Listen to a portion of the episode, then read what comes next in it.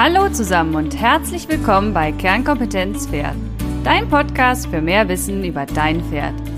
Ich bin Dr. Veronika Klein, Fachtierärztin für Pferde, Reiterin, Trainerin und Chiropraktiker. Und zusammen mit dir möchte ich die Welt der Pferde betrachten und erläutern. Ganz nach dem Motto, es ist nicht wichtig, besser als jemand anderes zu sein, sondern es geht darum, besser als am Tag zuvor zu sein. Und in diesem Fall für dein Pferd. Danke für die Teilnahme an der Abstimmung. Darüber habe ich mich sehr gefreut. Toll, wenn der Podcast aktiv mitgestaltet wird von dir. Zur Auswahl standen ja Arthrose und die Abmagerung des Pferdes. Und da die Mehrheit sich für das Thema Arthrose entschieden hat, reden wir heute darüber. Also, lass uns loslegen. Die Arthrose ist eine degenerative Gelenkserkrankung und häufig Ursache von Lahmheiten. Besonders bei älteren Pferden. Aber sie gibt es auch bei jungen. Ein Gelenk besteht aus zwei Knochenenden, die mit einer Knorpelschicht überzogen sind. Umgeben wird dann das Gelenk von einer Gelenkskapsel. So entsteht ein abgeschlossener Raum, in dem sich Gelenkflüssigkeit, die Synovia, befindet. Häufig finden sich Seitenbänder. Bänder sind Strukturen, die Knochen mit Knochen verbinden und übermäßige Bewegung verhindern. Diese Seitenbänder befinden sich an fast allen Gelenken. Kurzer Exkurs. Dagegen sind Sehnen Strukturen, die Muskeln mit Knochen verbinden und Bewegung ermöglichen. Wie kommt es nun zu einer degenerativen Gelenkserkrankung wie Arthrose? Die auslösenden Faktoren sind meist vielfältig. Übermäßige Belastung, genetische Komponenten, Gliedmaßenfehlstellungen, Beschlagsfehler, falsches Training, aber auch Gelenkschips, Gelenkinfektionen oder aber auch einfach nur ein Trauma, also eine Gelenksverletzung. Bei der Entstehung von Arthrose kommt es im Verlauf zur Schädigung und Zerstörung des Gelenkknorpels und dem darunterliegenden Knochen. Hier wird Knochen teils abgebaut. Das Gelenk entzündet sich dadurch und es wird vermehrt Gelenksflüssigkeit in minderer Qualität produziert. Das sieht man dann ja auch von außen. Der Knochen reagiert auf die Schädigung mit Umbau und es entstehen Knochenzubildungen im Gelenksbereich. Die können dann den Bewegungsablauf des Gelenks stören. Die Zubildung sieht man auf dem Röntgenbild in Form von Randwülsten oder auch wolkigen Gebilden. Den Knorpelschaden sieht man nicht auf dem Röntgenbild. Dafür braucht man zum Beispiel ein MRT. Gelenke, die häufig beim Pferd betroffen sind, ist zum Beispiel das Spattgelenk, also die straffen Sprunggelenke. Spatt bedeutet nichts anderes als Arthrose des Sprunggelenks. Weiter ist oft das Fesselgelenk oder auch das Krongelenk betroffen. Arthrosen an den Zehengelenken werden Schale genannt. Die Erkrankung verläuft schleichend. Und bei der klinischen Untersuchung zeigen die Pferde häufig eine positive Beugeprobe.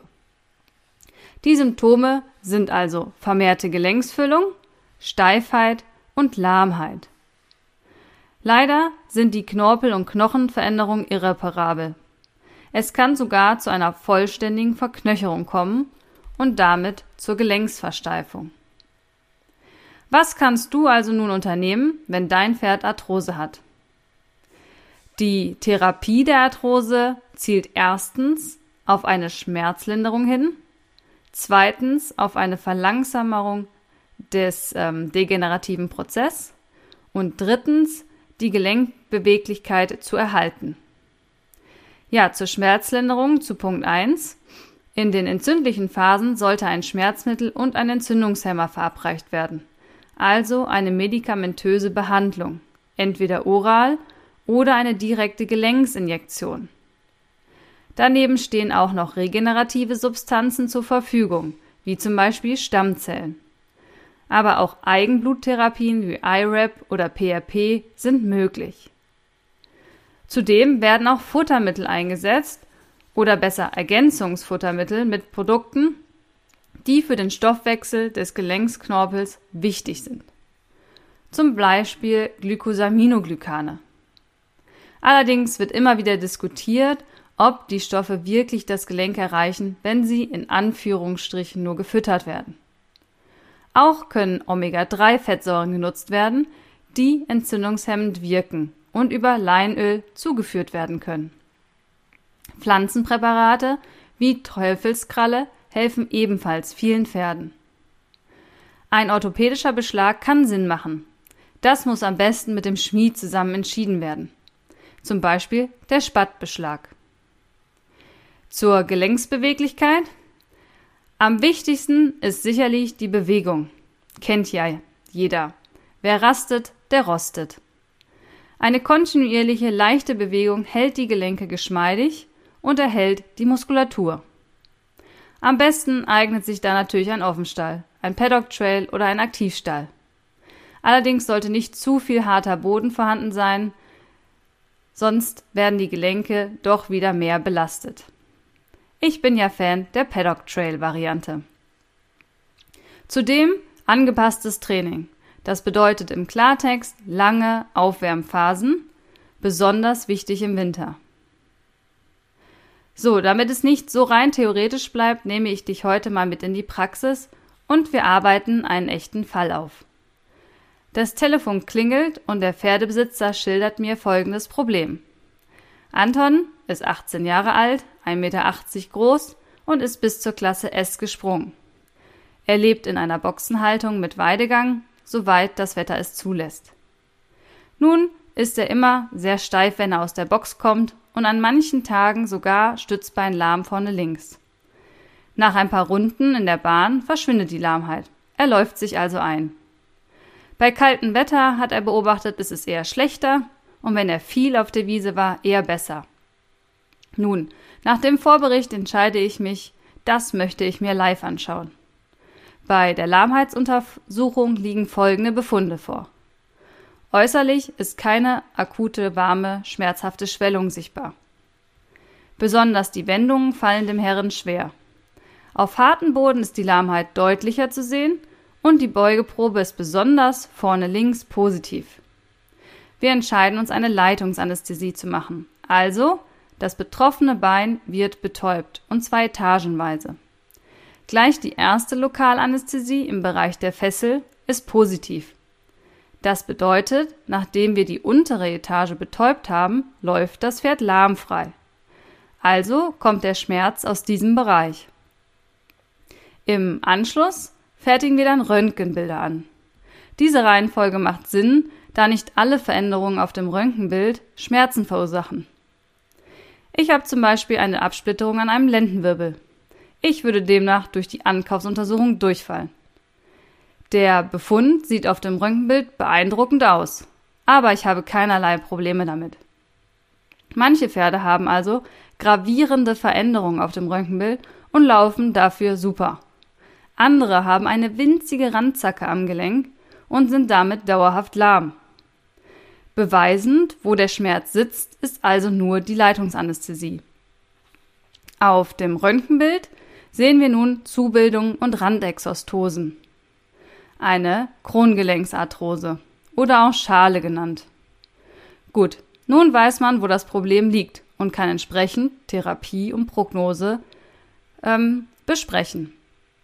Es ist zwar traurig, eine solche Diagnose zu bekommen, aber ich kann aus der Praxis berichten, es ist deutlich besser, etwas zu finden, als monatelang im Dunkeln zu tappen und nach Röntgen, Ultraschall, Sinti und MRT über sich ergehen zu lassen, bis man den Grund gefunden hat, oder manchmal trotz aller Maßnahmen ohne Ergebnisse dazustehen. Nach dem ersten Schock über Antons Befunde haben wir nun einen Therapieplan aufgestellt. Das Pferd wurde einmal mit Cortison und Hyaluronsäure intraartikulär gespritzt. Ein Ergänzungsfuttermittel für Gelenke wird ab sofort zugefüttert. Hier ein Teufelskrallenpräparat. Und der Beschlag wird im Zusammenhang, in Zusammenarbeit mit dem Schmied optimiert. Was mich persönlich besonders gefreut hat, das Pferd ist in einen Offenstall gezogen. Regelmäßig betreue ich das Pferd physiotherapeutisch und Anton bekommt Akupunktur. Die Besitzerin hat einige Physiogriffe selber gelernt, sowie sich die Akupressur zeigen lassen. Sicherlich sind damit die Möglichkeiten noch lange nicht ausgeschöpft, die man bei der Diagnose Arthrose nutzen kann. Aber es muss ja auch alles finanziert werden und nicht alles, was möglich ist, ist auch nötig und gewinnbringend für das Pferd. Das ist nun ein Jahr her. Anton geht lahmfrei und freut sich seines Lebens. Natürlich springt er nicht mehr über S, aber er kann geritten werden und überwindet auch ab und zu ein Cavaletti. Ich persönlich denke, die Haltungsoptimierung ist langfristig der größte Nutzen und die Initialtherapie mit in einem Entzündungshemmer absolut notwendig, um einmal Ruhe reinzubekommen. Inzwischen läuft er sogar ohne Eisen. Jeder Fall ist anders und muss individuell betrachtet werden. Das Gesamtkonzept Haltung, Fütterung und Training ist genauso wichtig wie die medizinische Therapie. Nur Spritzen hilft vielleicht kurzfristig, löst aber natürlich das Problem nicht, da Arthrose nicht wieder weggezaubert werden kann. Je nach Schweregrad muss die Behandlung eventuell auch wiederholt werden. Aber am Ende ist die Kombination ausschlaggebend. So, ich hoffe, dir hat die Episode gefallen. Es wird jetzt öfters zwei, drei Themen zur Auswahl geben und du kannst dann mit aussuchen. Gerne kannst du mir aber auch direkt Themenvorschläge schicken. Ich freue mich. Wenn dir die Episode gefallen hat, würde ich mich sehr freuen, wenn du sie mit deinen Liebsten teilst. So, zum Schluss noch etwas Werbung. Wir wollen Fortbildung fördern. Aus diesem Grund kooperiere ich seit ein paar Wochen mit WeHorse, dem Online-Reitcoach. Mit dem Gutscheincode Kernkompetenzwert zusammen und klein ist die Mitgliedschaft für die Lernplattform vergünstigt. Aber für mehr Informationen schau einfach einmal auf meiner Webseite vorbei. Ich freue mich, wenn du in zwei Wochen wieder dabei bist. Und bis dahin denke daran, Pferde sind Lebensfreude. Also Hacken runter und Stimmung rauf.